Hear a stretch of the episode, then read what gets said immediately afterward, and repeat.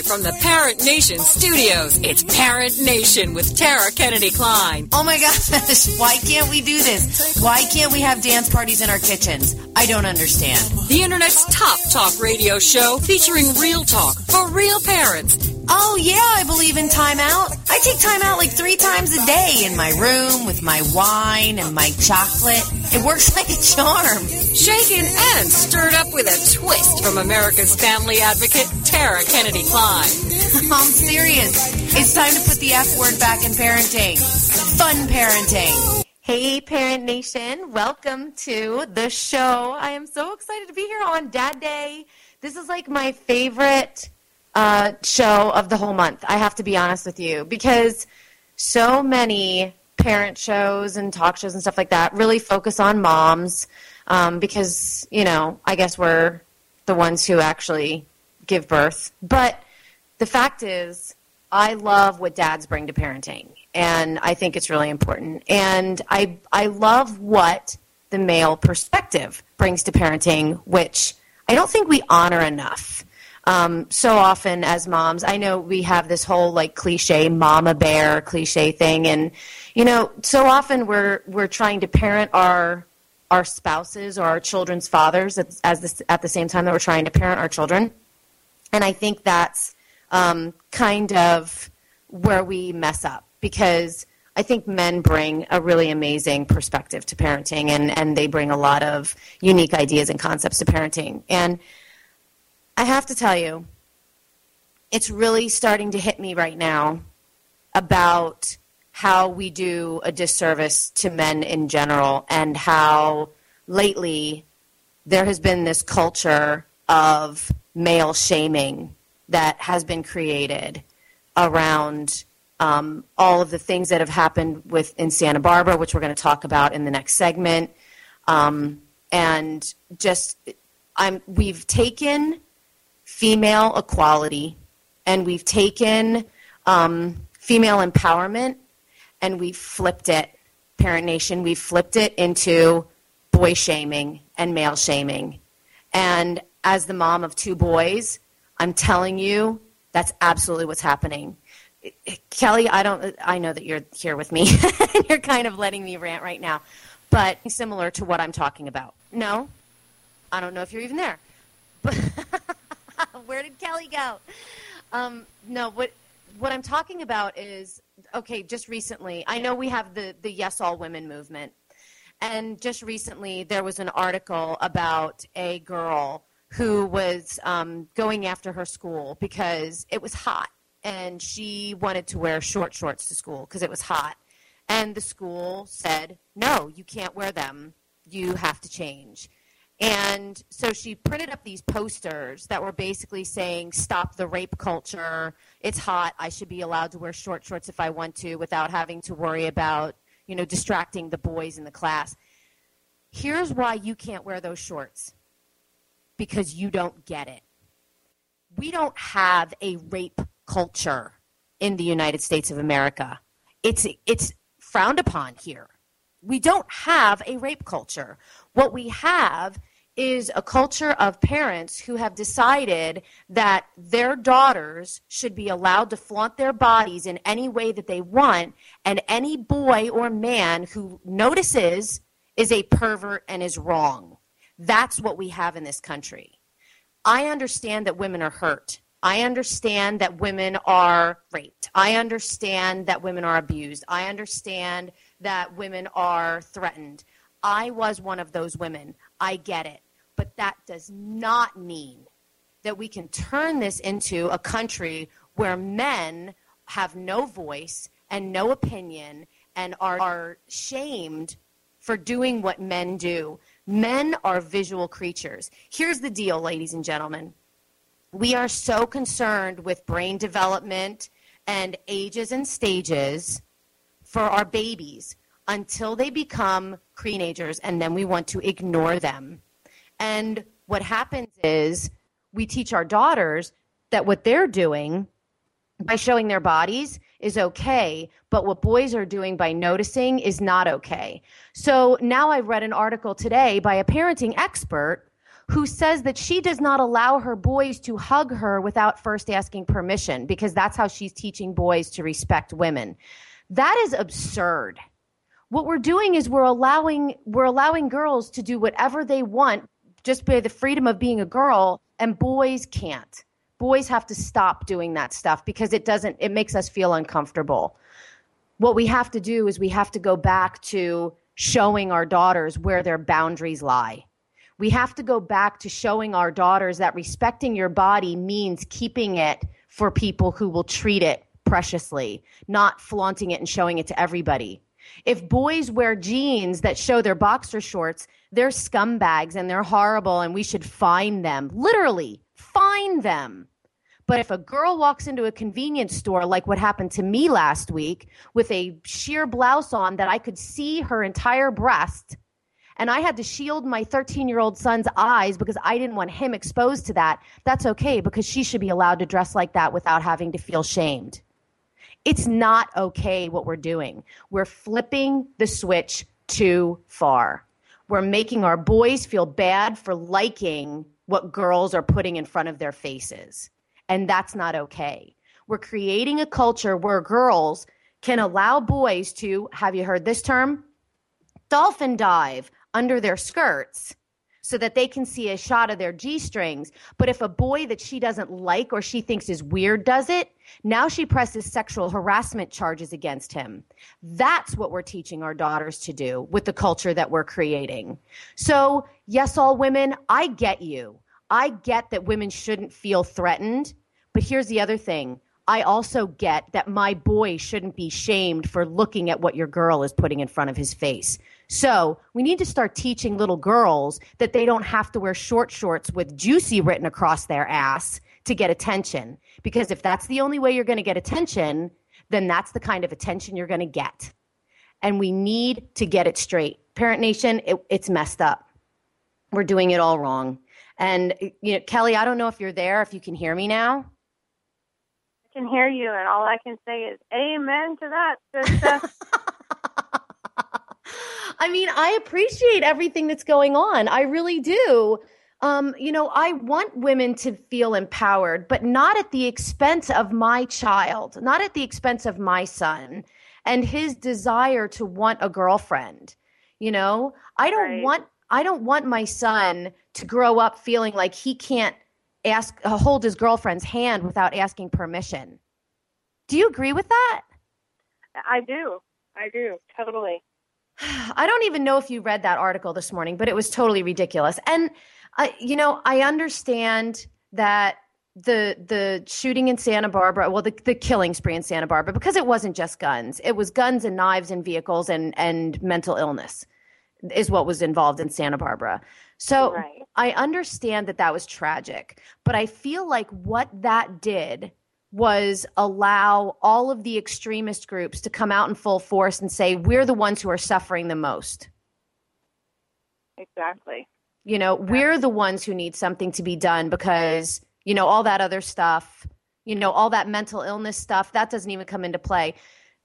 We, you know, we want to be the one to put up the poster and say, pay attention to us. Yeah.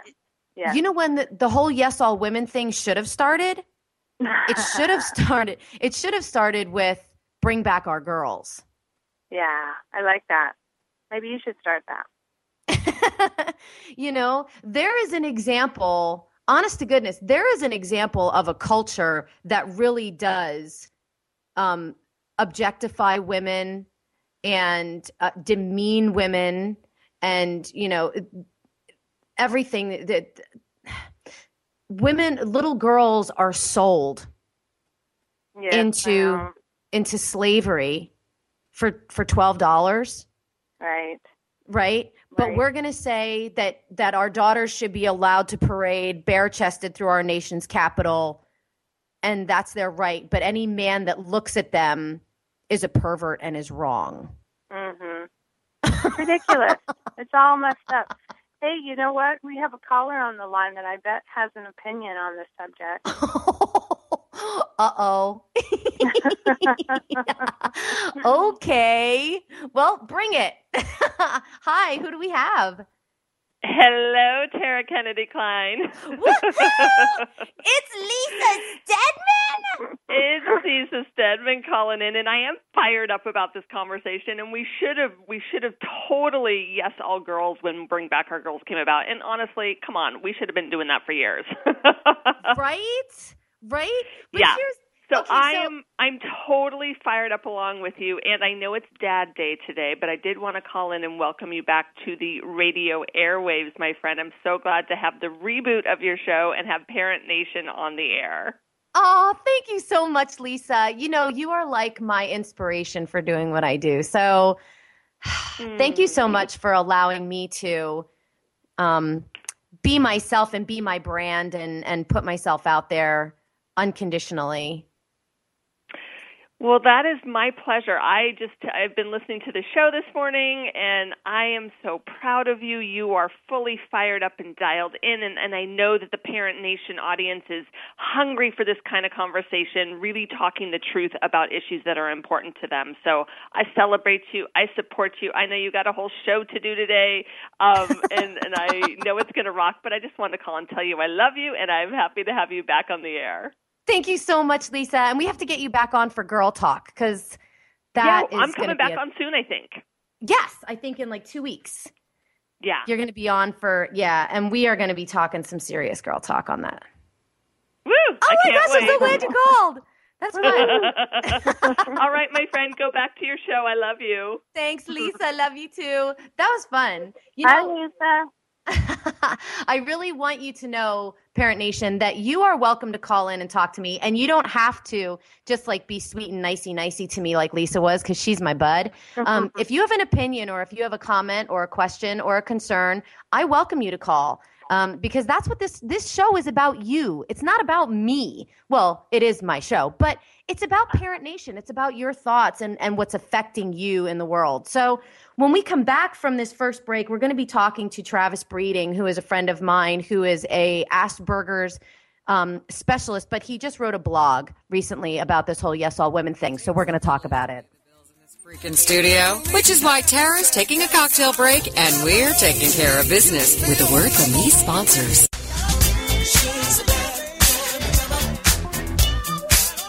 Welcome to The Quip with Miriam Nicole Huffman, a modern woman's guide to styling her faith, family, and finances. The online radio show dedicated to today's positive, purpose driven woman who's ready to heal her heart, her head, and her household by realigning with what she values most. If your highest values are faith, family, finances, and freedom, you're in the right place. Host Miriam Nicole Huffman is a woman on a mission. Her mess to success journey has taken her from life as an upper middle class stay at home mom to a broke single mom to living a life of joy and wholeness as she builds a thriving business while raising her healthy, happy family. Every week on The Quip, Miriam Nicole shares her love, life, legal, and lifestyle success secrets. Whether it's wisdom you're seeking, inspiration and motivation from someone who's hit rock bottom and risen to success, or you want to know how to fully align your faith, family, and finances to create more freedom for yourself, you're in excellent hands with Miriam Nicole. Check out past shows by clicking on the podcast player to the right, or check our recent guests in the blog below. Got a question for Miriam Nicole? Want to be a guest on her show? Email us at thequip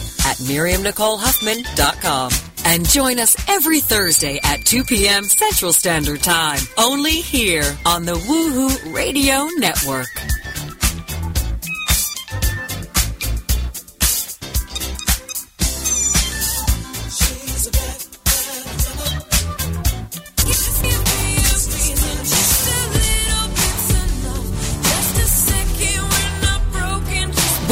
To Spark Your Soul Radio with Ann Phyllis. Perspectives with purpose, insights with heart. The Woohoo Radio Network show for spiritual seekers and fire starters who are ready to stop feeling lost, alone, confused, or blocked and start tuning into your soul speak so you can ignite all areas of your world. From your work to your relationships, lifestyle to legacy. Host Ann Phyllis is a spiritual analyst, fire starter, energy alchemist, and soul truth clairvoyant. Using the heart and purpose-based principles of her signature Soul Sense system and offers weekly wisdom for tuning in, letting go, unlocking, and unblocking. If you've been walking through life with excess baggage, a heavy heart, a feeling of disconnection from your inner life, consider Anne your guide to spark your soul journey and reignite your relationships, life, purpose, work, and spiritual consciousness. Every week on Spark Your Soul Radio, Anne takes you on a journey into the heart of your soul sense. There, she helps translate your energy, essence, and soul truth knowing into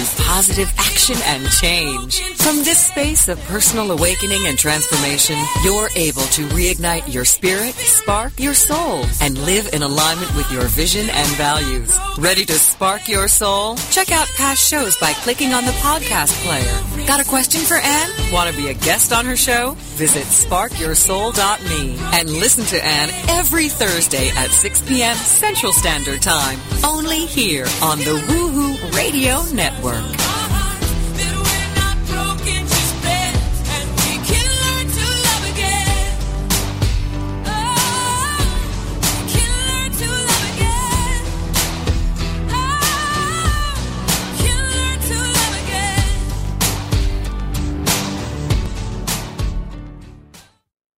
To Parent Nation with Tara Kennedy Klein, the internet's top talk radio show featuring real talk for real parents. Clean my house. it's time to clean their house. You know what it means if my house is clean? I have big closets and a broken computer. Shaken and stirred up with a twist from America's family advocate, Tara Kennedy Klein. And now, back to the show. Hey, Parent Nation, welcome back. Um, I am so excited to be joined today by a good friend of mine and uh, somebody that I've had on my Stop Raising Einstein show several times. Um, his name is Travis Breeding, and he is an author. He's written several books for kids on Asperger's syndrome, which he has. He was diagnosed. Um, uh, actually, as an adult with Asperger's, and um, what we uh, what I want to talk to Travis about is after the whole Elliot Rodger um, Santa Barbara killing spree. Um, Travis wrote a blog, and um, he he came to me and he said, "This is." This is something that I'm absolutely passionate about, and you know that. And he's been talking about this for years, Parent Nation, honestly. And this is it's finally gotten to it's finally come to a head for him. It's it's reached its tipping point where um, what Travis's mission is is would you be willing to fight as hard for mental health as you are for your guns and your women's rights? Because the fact of the matter is, when we listen to what really happened with Elliot Rodger, um, we're looking for someone to blame. We're looking for something to blame. We want to blame the guns. We want to blame the misogyny. We want to blame all of these things. But what it comes down to is Elliot Rodger was a very tortured young man. He was a very tortured child. And I don't mean physically tortured. I mean, this was a guy who was diagnosed with high functioning autism, um, which we now know high functioning autism carries with it a lot of social disorders, horrible social disorders. He was tortured because he knew that he wanted to date women. He knew that he was an attractive young man. He knew that he had a lot to offer, but no one ever took him aside in all of those 10 therapists that he saw and said, This is how you approach a woman. This is how you talk to a woman. This is how you handle a social situation. We've become so consumed as a nation with passing standardized tests, with medicating the oddities out of our kids that we don't realize that these social disorders are just as paralyzing and debilitating as ADHD and OCD and all of these other things that we medicate our kids for. You can't medicate a social disorder. All you can do is treat it and coach it. And those things aren't available. And that's Travis's passion. And that's why I wanted him to come on and talk to you about his experience and what he wrote. So, Travis, are you there? Yes, I am. so I know I told you to speak in sound bites. right, right. Um, so, but I don't want. So if if I cut Travis off, it's because Travis and I can get a talker going that neither one of us can shut up, and that's why I have to do that. So, Travis, um, tell me a little bit about your experience as a young man um, in today's world of um, romance and, and wanting to be accepted and wanted to wanting to have social relationships and what you experienced as treatment from the professionals. Right. Well, it goes back to um, really what we're dealing with in society right now. Um, you're dealing with all those issues. All those issues combined are making creating the problem. But what you're dealing with is is a society problem. Um, your last segment, I listened to your last segment, and it was perfect because as an individual with Asperger's syndrome, there's a lot of confusion, and so you know I've been following this Yes All Woman movement, which I actually think is great, and I, I agree with it. But it creates confusion because it's like, well, and we live in a day and age where it's like a woman wants to feel desired, right? And a woman wants to feel safe also.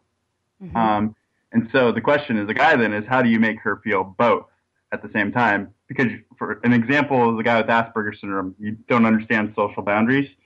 So like my instinct is, I meet a girl, I'm already thinking dozen roses, two dozen roses, da da da, you know that type of thing. so that, to me though, in my it really comes down to people socially that don't develop socially mm-hmm. have like a little boy school thought about it. And so I'm thinking a dozen roses, two dozen roses, that's being nice to her. I'm thinking that's making her feel desired, you know. But it's almost a catch 22 because we live in a day and an age where advances are almost seen as like threatening to girls, threatening to women. And so it's confusing to me because it's that same little nice gesture of a dozen roses that sometimes causes her to feel uncomfortable or be scared, so to speak. Yeah. Um, and so I really struggle with that. Um, and the question I have right now is like, well, how do you make a woman feel desired, you know, without making her feel threatened or like, you know, without making her feel unsafe?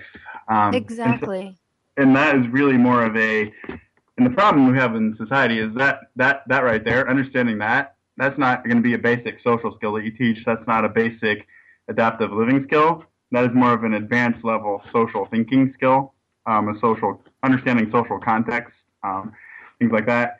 And the biggest issue I face with being treated for Asperger's syndrome, autism, um, whatever you want to call it, is that society we address the basic adaptive living skill, but we are not addressing the higher level advanced social thinking skills, understanding social context, understanding all of that stuff. Um, right. Like one of the great examples that you gave that really just like turned on a light bulb for me in my head, Travis, was when you said an adapted living skill is like, so I spent 100 hours being taken to a McDonald's to learn how to place an order. But what I really wanted to do was get to know the, the cashier and ask her out on a date. it's like, how many times can they take you into an environment where all you're required to do is ask for the basic thing that you need that they offer? Right. And what you're talking about, these level four and five social skills are going, yes, I want a Big Mac, and I think you're really nice and I'd like to go out with you. That's the part that they skip you know the right. teaching you what is an appropriate way to approach someone. What's an appropriate way to ask someone out? What's an appropriate way to um, engage someone in a friendship or a romantic relationship? And those are the ways that elliot rodger really really struggled which is why to your point also he reached out to those websites like pickup artist where those are actually kind of those have evolved into sort of women hater, misogynist websites. But he well, didn't know that. Yeah. And honestly, really, the problem with those websites also is that they will, um, they actually prey, they will target guys like Elliot Rodger or like myself, and they will try to sell to them basically. Pay $5,000, come spend a weekend with me, and we'll get you any girl that you want, basically That's obscene. And and so for someone who doesn't have the, the the social context, like you said, another great example that you gave me was when you said um, that you real you understood or you heard somewhere that girls like bad boys, and to you that meant instead of walking up to a girl and saying hi i'm travis and i think you're pretty that meant walking up to a girl and saying hi i'm travis and i think you're a bitch. Well kind of along that concept basically as you know probably raising a child with asperger's like we think in very much extremes, opposites. Um, the gray area is what's really hard for us to define. And so for me, it's either good or bad or nice or mean. You know, there's no, it's hard for me. It's hard for me to define those gray areas where really what I've learned, and I've, I, I went down that pickup artist route. Like I studied that for a little bit, and thankfully I don't do that anymore. And what I learned, what I've learned really is that it's not. I've actually found real social skills coaches now. I don't get to work with them because I can't afford to. Um, and sadly, that is, I guess, my main my main issue, my main passion here is that society does not, insurance companies do not deem social skills coaching as medically necessary. Um, and so, what I've learned from the social skills coaches, though, is it's not that a girl wants a bad boy; it's that she wants a good guy who has a couple of bad boy characteristics, so to speak. Um, right.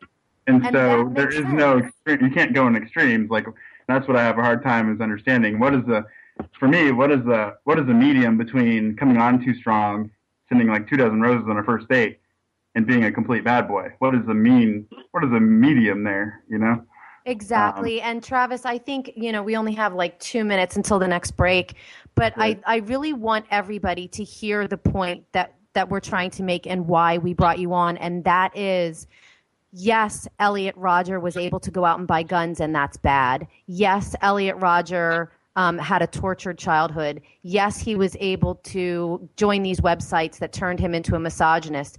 But the most important thing is Elliot Rodger would not have gone down the road he had gone down had the services been available to him that he needed, which would teach him acceptable behavior with society, not just women. Let's not take it, let's not own it that much society no. in general. And that's what, what, you're trying to say. What you're talking about is just a social relationship in general. Um, basic different levels. There's a level one social relationship, with, which is like an acquaintance. Mm-hmm. And then mm-hmm. there's a level four, level five social relationship, which is like your best friend or your boyfriend or girlfriend. Um, right. we only have 30 really, seconds. Yeah. We only have 30 seconds left, Travis and I, I, I don't want to, I, I want everybody to understand what you're saying. We need to have more social skills training for these kids. It's one in 48 that are being diagnosed with an autism spectrum disorder today.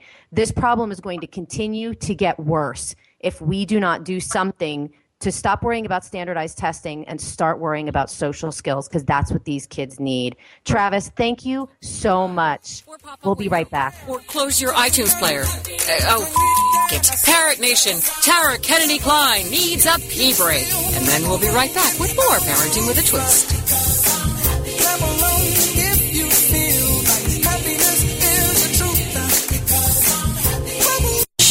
Listen, something is brewing. The beautiful business evolution is coming. The way we do business is about to change for the better, forever. This is real business at its very best. On Beautiful Business Radio, you will learn what it means to truly prosper, how to nourish yourself and your business, how to earn what you deserve, and make a difference in the world. The tide is rising, the change is here. Discover a new way to live, love, and partner with yourself and your business on Philippa Rollins Presents Beautiful Business Radio, where you matter and your business thrives every Tuesday at 3 p.m. Central Standard Time. Only here on the Woohoo Radio Network.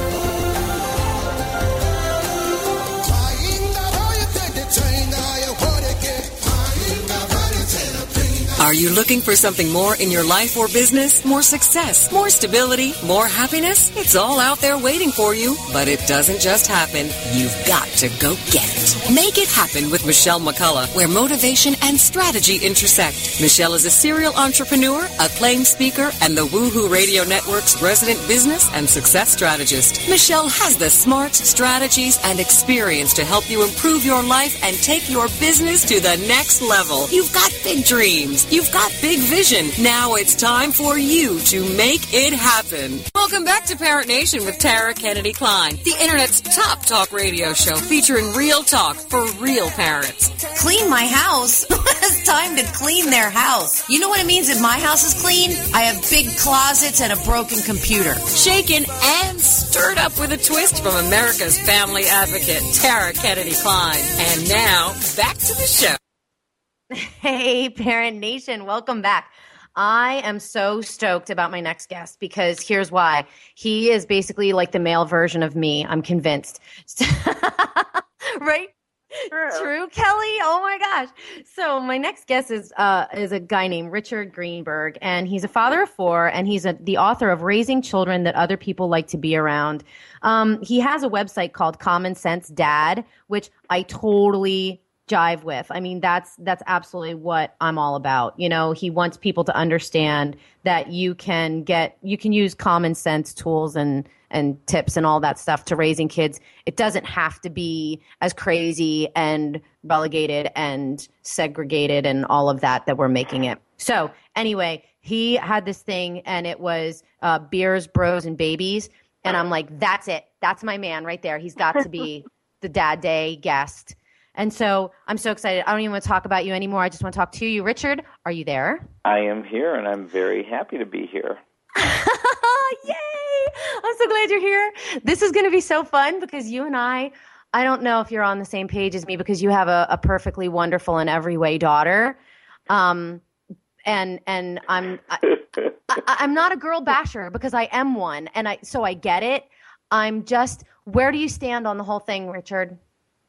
Well, basically, I don't think there's such thing as a perfect parent, so we're totally with each other on that. The Woohoo. perfectly wonderful daughter is, you know, she was preceded by three. You know, look, they were all perfectly wonderful. They required a little bit of work to sort of shape them, but at their core, they're sweet kids. Um, all of them do boneheaded things, and uh, and by the way, so do we as parents. Kind of do crazy stuff, and I don't yet know we who manage you're talking about. yeah. we we we managed to muddle through and keep the big picture in mind. And i think that that's what you're talking about is the sort of the concept that is there is this big picture. It's very common sense to not look at what happens specifically today but to look at the course you want to set with your kids. And then they're going to you know they're going to go a little crazy. They're going to be kids. They're going to not do what you expect them to do but you teach them what you expect and for the most part they kind of want to do that. But you know they may be slobs. You know the perfectly wonderful daughter was a complete slob. Her room was always a mess. And and i had grown up in a house where like you got in trouble if your room was a mess. So my room was always a mess and i was always in trouble and i just decided that wasn't going to be the house that i was going to have my children grow up in and luckily my wife and i sort of agreed that we didn't want to be cops about that kind of stuff so she had a really sloppy room as a child, and we would sort of roll our eyes about it and laugh because she had, you know, she got great grades. Her brothers didn't get great grades, but they all are doing quite well now. But, you know, she got very good grades. She was very academic. She got her homework done. She was very typically well organized, except her room was a mess. Then she went to college.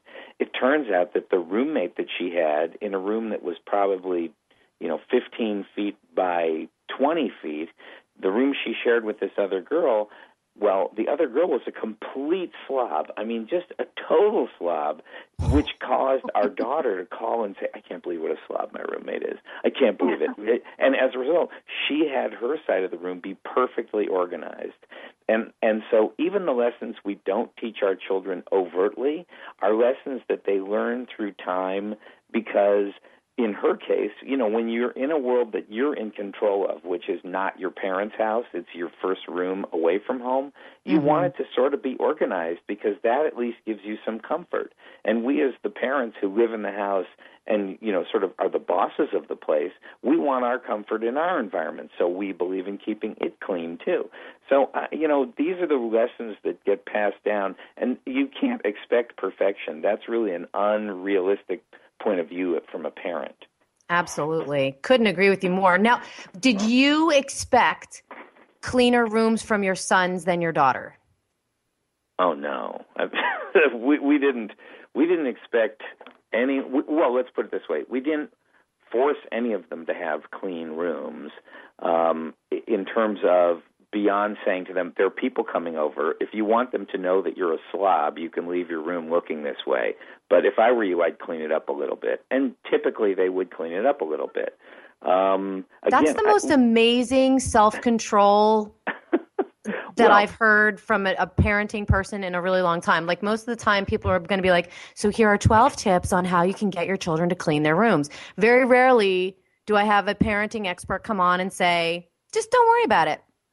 Well, because if you keep your room clean and you set the example that is sort of an orderly way of life, I think your kids grow into that orderly way of life.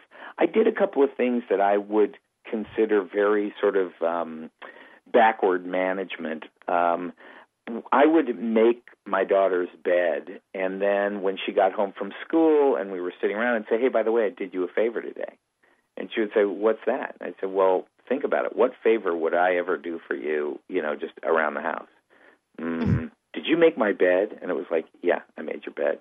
So I sort of guilted her, you know, a little bit like, "Yeah, I just thought I couldn't stand looking at your bed unmade, so I made it myself." The boys you know, I I just always sort of considered boys a lost cause because to some degree I'm a slob, but I have learned that it's just nicer to live in an environment where I've actually picked my clothing up. And my wife promised my mother, you know, this is a multi generational thing, that she would never mm-hmm. pick up my clothes for me because my mother was like, he's a slob and you can't pick up his clothes for him. So it was like, okay, I promise I won't. So and that mom was, kind of like inspired the slobby behavior. That's awesome. Well, it, it wasn't that she inspired it because it infuriated her, but she just abdicated to my wife the responsibility for trying to teach me that lesson. Which, you know, hey, listen, I always picked them up the next day. And when I had my own room, you know, when I was in college, I kept it clean. I kept it neat. I picked up my clothes because I understood that that was a value of life. It just didn't matter so much in my parents' house. That's so funny because my mother in law comes over and goes, I can't believe that she doesn't do that for you like she's such a terrible wife that she doesn't pick up your clothes and all that. You, like I it's get the really total funny, opposite. you know. My mom, I mean, I don't mean to say this is what's funny, but my mom passed away a couple, three years ago, and my wife looked at me one day and she said, You know, I'm not picking up your underwear because to me that's a tribute to your mother that I'm just not going to do that. And that's how I'm remembering her is by, you know, just having you be a slob. And she's able to disconnect herself. I mean, obviously, if people are coming over, there's going to be some straightening up and you know, uh, we do live. At this point, I've become sort of ca- conscious of that. But in, if I pick them up in the morning, that's okay. You know, I I know they're in the way. I know they're a mess. I know what sloppy is. Uh, I'm just sometimes just too lazy to have to deal with it. Well, hey, you heard the intro. You know, I, cleaning my house means that my computer is busted and everything's in a closet. So just don't open any closets. So tell us about your book because I'm dying to hear what this is all about how, raising kids that people actually like to be around. I think that's that should be the main goal. Well, Don't you? Yeah, I mean that's ultimately why I wrote the book was that my wife and I were sitting around trying to decide, well, what is our goal here? What are we trying to do? And we just said, well, we're, we want to raise children that other people like to be around. And ultimately, what we found, because our children are grown now, we have a 33 year old, a 30 year old, a 25 year old, and the girl who's 18 years old. And those three sons, who are very personable and sensitive to the people around them and good sort of navigators of their world, they've they're doing knockwood very well in their careers because people like to work with them. Nobody's asked them about their academic qualifications, although all of them did go to college, you know. Um, nobody cares about sort of what their GPA was. They like that they can work with them and that they listen and that they're sensitive and that they anticipate the needs of other people. So I wrote my book because people used to say, well, there were two things. People used to say, you guys are so lucky you got such good kids. And Right? We, we get Like we had nothing to do with that. yeah, we get in the car and look at each other and go, "Lucky?" Like seriously, we work at this 24/7. You know, we've been working at this all the time. And so I said, "Well, what what was it that what did we do to create this luck, you know?" And people used to say there's no such thing as an owner's manual for children. You know, kids don't come with a handbook. And I said to myself, well, I'm going to write the handbook that is the owner's manual for children.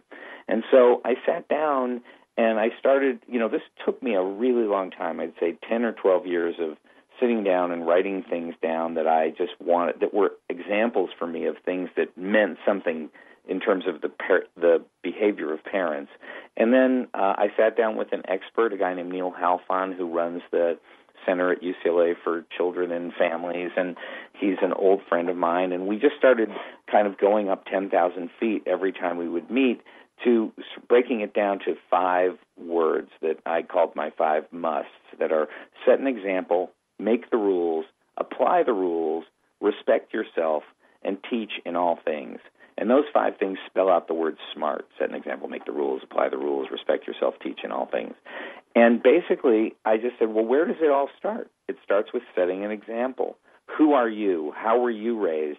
How what lessons do you want to bring from the way you were brought up to the way you're going to bring your children up?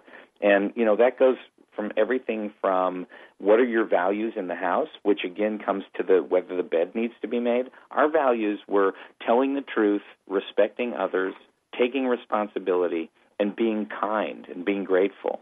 And so we use those values to make our rules. We decided together, my wife and I decided together what our values were going to be. And my book has a little questionnaire in it for people if they want to ask each other these questions. What did you enjoy most about the way you were raised? What made you feel best that your parents did? What made you feel worst?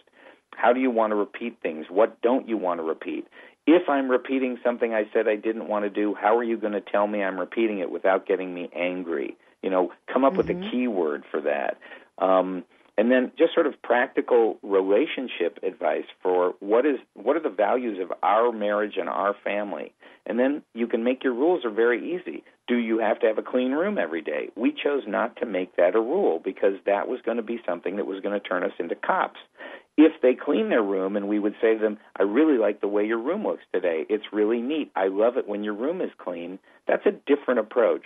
That's a very positive approach. It's appreciating the positive as opposed to criticizing the negative. So as you make those rules, you have to think about how they apply. And kids need rules. Rules are like, like guardrails on a highway, you know? You you keep your kids they'll stay in the lanes but every once in a while they kind of drift off the road and you need to have rules that keep them on the road. So i agree with that a thousand percent. And you know it's kind of funny we only have like 30 seconds left in this segment but the thing that i love is what you're saying your rules can all be guided back to those four guiding you well exactly. we call them pillars we have the same we have the same damn pillars it's so cool and, you know that. and it's like that goes back to res- respecting yourself and others Exactly. And you know, and so we in these last few seconds, I want to thank you for being an amazing model and for being like my doppelganger in male form and for joining us on the show today.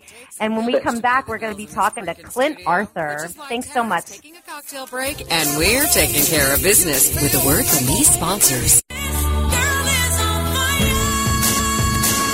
Woo Radio Network presents the Diva Download with Tracy and Tasha. If you think Diva is all about attitude and drama, think again. The Diva Download is the premier online radio program where girls of all ages, shapes, sizes, and colors get together to redefine what it means to be a diva so that all girls can discover their inner diva and develop a healthy sense of self-worth and self-esteem. Being a true diva means you're diverse, involved, value driven, and active. That's today's diva. If you want to celebrate the girl in your life through education, encouragement, empowerment, and entertainment, join us every week on Tuesdays from 6 to 7 p.m. Central Standard Time and celebrate the essence of being a girl only here on the Woohoo Radio Network. Secret Cuisines and Sacred Rituals is a quest, a place, and a feast. Join host Vilasi Venkatachalam every week to explore myths, mystique, old medicine, and brilliant modern solutions through a dazzling kaleidoscope of cuisines, cultures, and cures. This is the place where tribes gather, strangers and familiars, to be memory keepers and makers of our evolving, enduring, evergreen, spoken legacy of wisdom and ingenuity. In Vilasi's words, when we do old things in new ways and new things in old ways, we paint with an inspired palette, weave our own healing traditions, and become our own guru. Vilasi is a troubadour of secret cuisines and sacred rituals. She collects stories of wisdom, ingenuity, and grit. She believes wellness and transformation happen when you stand at the threshold of delight and discovery. She displays her hidden penchant for drama when she leads the safari at the supper club. Her favorite pastime is to extol the marvels of cuisines, cultures, and cures. To her audience in workplaces, seminars, and salons, her mantra is be your own guru. She is a biochemist, botanist, and alchemist who likes to churn delightful, useful things from a brew of art and science, ancient and evolving, old medicine, and new cures. Join Vilasi every Friday at 11 a.m. Eastern Standard Time, only here on the Woohoo Radio Network. Welcome back to Parent Nation with Tara Kennedy Kline, the Internet's top talk radio show featuring real talk for real parents. Clean my house. it's time to clean their house. You know what it means if my house is clean? I have big closets and a broken computer. Shaken and stirred up with a twist from America's family advocate, Tara Kennedy Kline. And now, back to the show. Hey, Parent Nation, welcome back. We are having an awesome time for Dad Day today. All the guys on the show have brought such insight and wisdom, and I'm I'm so thankful for this show. I oh my gosh. But anyway, my final guest, I'm so excited. We actually bumped a segment so that he could be on because he just authored and illustrated a book called Daddy Loves You, and absolutely have to have that on for Father's Day, which is this next Sunday. Um, so his name is Clint Arthur, and I got to know him um, from the other thing, Celebrity Launchpad is the other amazing, wonderful thing that he does, helping to people to shine their light. But he is a really great. Um, he has amazing books out too. The greatest book of all time, The Last Year of Your Life, Daddy Loves You, and What They Teach You at the Wharton Business School, where he went to school. So, Clint, are you there? Yes, I am, and happy Father's Day in advance. you know, I celebrate Father's Day because I actually made my husband a father and I have one. So I, I figure I get to celebrate it too. Right? Amen. Amen. No. we should all celebrate Father's Day because there's a lot of fathers out there and they deserve to be celebrated. Hooray! Hooray! Doggone it. So tell us about Daddy Loves You. Well, I wrote this book like 18 years ago. And uh, I sent it out and sent it out. I mean, it's the greatest book. Half the world can totally relate to it. They're fathers, and you know, it's so difficult for a father to express a lot of times the emotion that they feel for their kid. And Daddy Loves You is a little picture book like Goodnight Moon. You remember Goodnight Moon? Sure. So, you know, it was one of the books that we would read every night when my daughter was a little baby. And uh gosh, nobody wanted to publish that book. mm. So, Real, like, mean, what kind of excuses did you get? I'm curious. Just form letters. Just form letters. That's really. It. Yeah. That's nobody believes that there's you know anybody interested in fathers expressing love for children on a nightly basis. How freaking ridiculous is that? Yeah, so, unless you write the book "Go the F to Sleep" and then everybody wants it. Yeah, exactly. well, that was that was genius marketing, and I I respect that a lot. Really exactly. Yeah, maybe I. But what is your book like? What makes it special? Uh, this is a real book that I made. See, my my daughter's mom and I split up when she was only a year old, and my daughter that is, and I wanted her to know that even though I wasn't with her at night, every night, that I loved her because you know, I wasn't there six nights a week. And in those days, we didn't have all these technological advancements, you know, like today I would I would have just made a YouTube channel for her. Or she could have Skyped me. A lot of parents I hear Skype every night. But that wasn't possible back then. So I made this little picture book and I was hoping and praying that somebody would read it to her at night even when I wasn't there and that's what the book was all about. That's pretty awesome. You know, it kind of reminds me a little bit. I was involved in a program here where I live called Mother's Voice. And basically, what they did was they would go into the women's prisons, and the women with children would record themselves reading a book on cassette tape. That tells you how long ago that was. Yeah. And they would send the book and the cassette to the woman's child at home so that they could hear the mother's voice reading them the book. And it gave them like a talisman, it gave them something to hold on to. And the whole reasoning behind it was because the percentages of children of incarcerated parents that will become incarcerated themselves are like 65%. So, can you imagine if somebody did something with your book with the men's prisons and Oh, allowed man, these dads to awesome. read that book and tape it and send it to those kids? That's a great idea, Tara Kennedy Kline. Hey, I'm the idea queen. Sorry, I Lisa like that Stead. a lot. I think it's brilliant. And I don't think that's why we do Dad Day, Clint, because we don't celebrate what dads bring enough. I truly believe that. I mean, what you were saying earlier that, you know, you it's not normal. People don't really appreciate the tender lovingness that a father feels for their child when, you know, when they're reading to them and all of those. It's not something that dads are typically known to do. And I think it's because we've stereotyped it out of them. well, I was watching a movie last night on the plane. Excuse me. And the father, like it was a big, a big beat in the in the movie about how the father never, like, gave the best man toast at the wedding, and and felt really bad that he didn't say he loved his son during the toast. So, for some reason, there is a a divide in our country. It is difficult for men to tell their children that they love their children.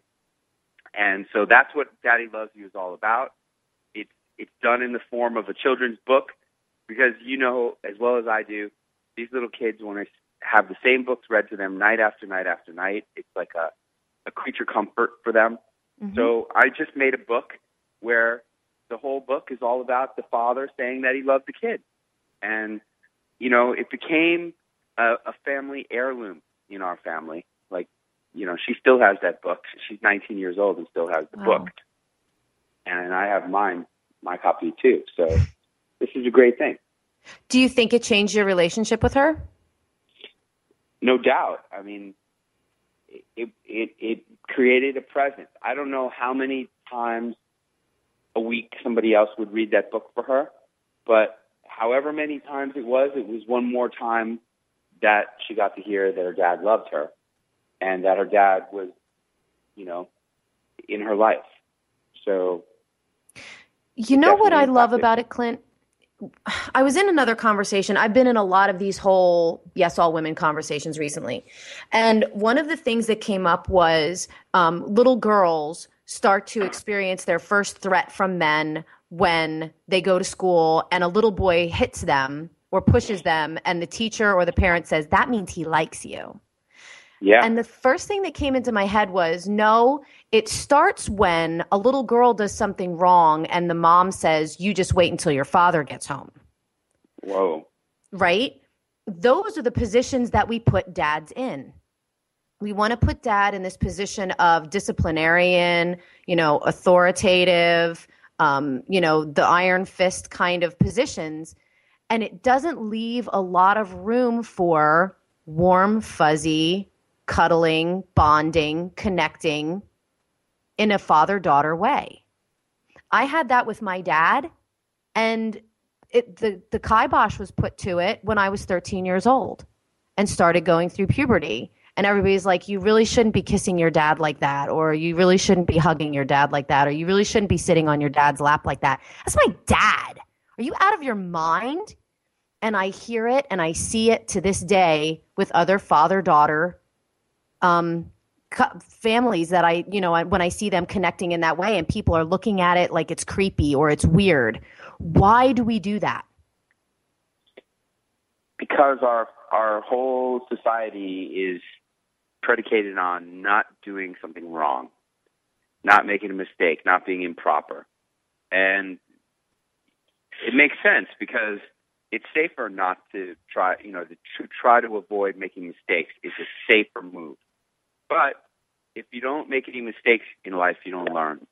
And unfortunately, people are more concerned about being proper and not making a mistake around areas of affection and love, especially that that area, because affection and love is what life is all about and so deep. And they don't want to make mistakes about expressing affection because the the cost is so extreme. You know, I think that we could make so many strides in the area of women's empowerment if we allowed fathers to exhibit love and affection towards their daughters in ways that are acceptable so that daughters are able to identify what's not. If the only time your father puts his hands on you is to scold you or punish you, then that's what you find acceptable behavior from a man. Wow. If you're doing You're right, hardcore. You're, you're I am hardcore. hardcore mm-hmm. because because I'm tired of my boys, my sons being shamed by girls for paying attention to them in the wrong way. Because my boys are allowed to hug me, they're allowed to hug their dad. You know, that we're a very demonstratively affectionate family. And we get cross-eyed looks all the time. But kind of like my prior guest, Richard, I get complimented on my children's behavior and character daily. And I think it's because we've shown our children the way that you should be with someone that you love instead of telling them the ways that's wrong. We're focusing on what we want. That's a great way to go because you get what you want in this life. And I believe that we should all want more love, and especially love with our kids. And, you know, these little kids will grow up really fast. And if you don't take the time to express your love for your kid, you're going to miss it. It happens really fast. My daughter's just finished her first year in college already. Wow. That's amazing. That is freaking amazing. And and it, it does. My my son's going into 10th grade and I go, "Who said you could do that?" Who said you could get that big that fast? Um so when did you when did you stop reading to your daughter? I'm curious about that one.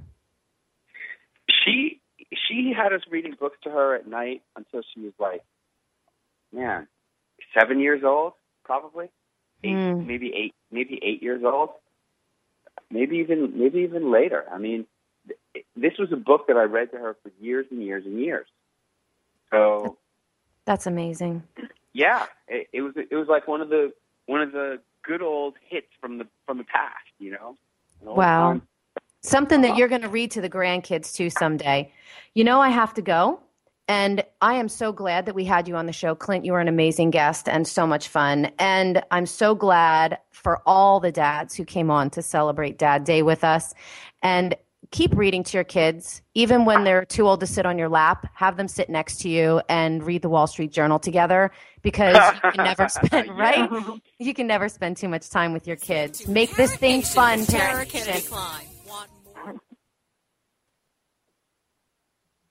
Decision in parenting has to contain a hidden message or a life lesson. Sometimes it just has to pass mom's little barometer of, is this going to shut them up? Connect with Tara online at tarakennedykline.com. Until next time, remember this. Parent Nation, why do we keep calling this the hardest job on the planet? Why don't we just appreciate the gift that we're given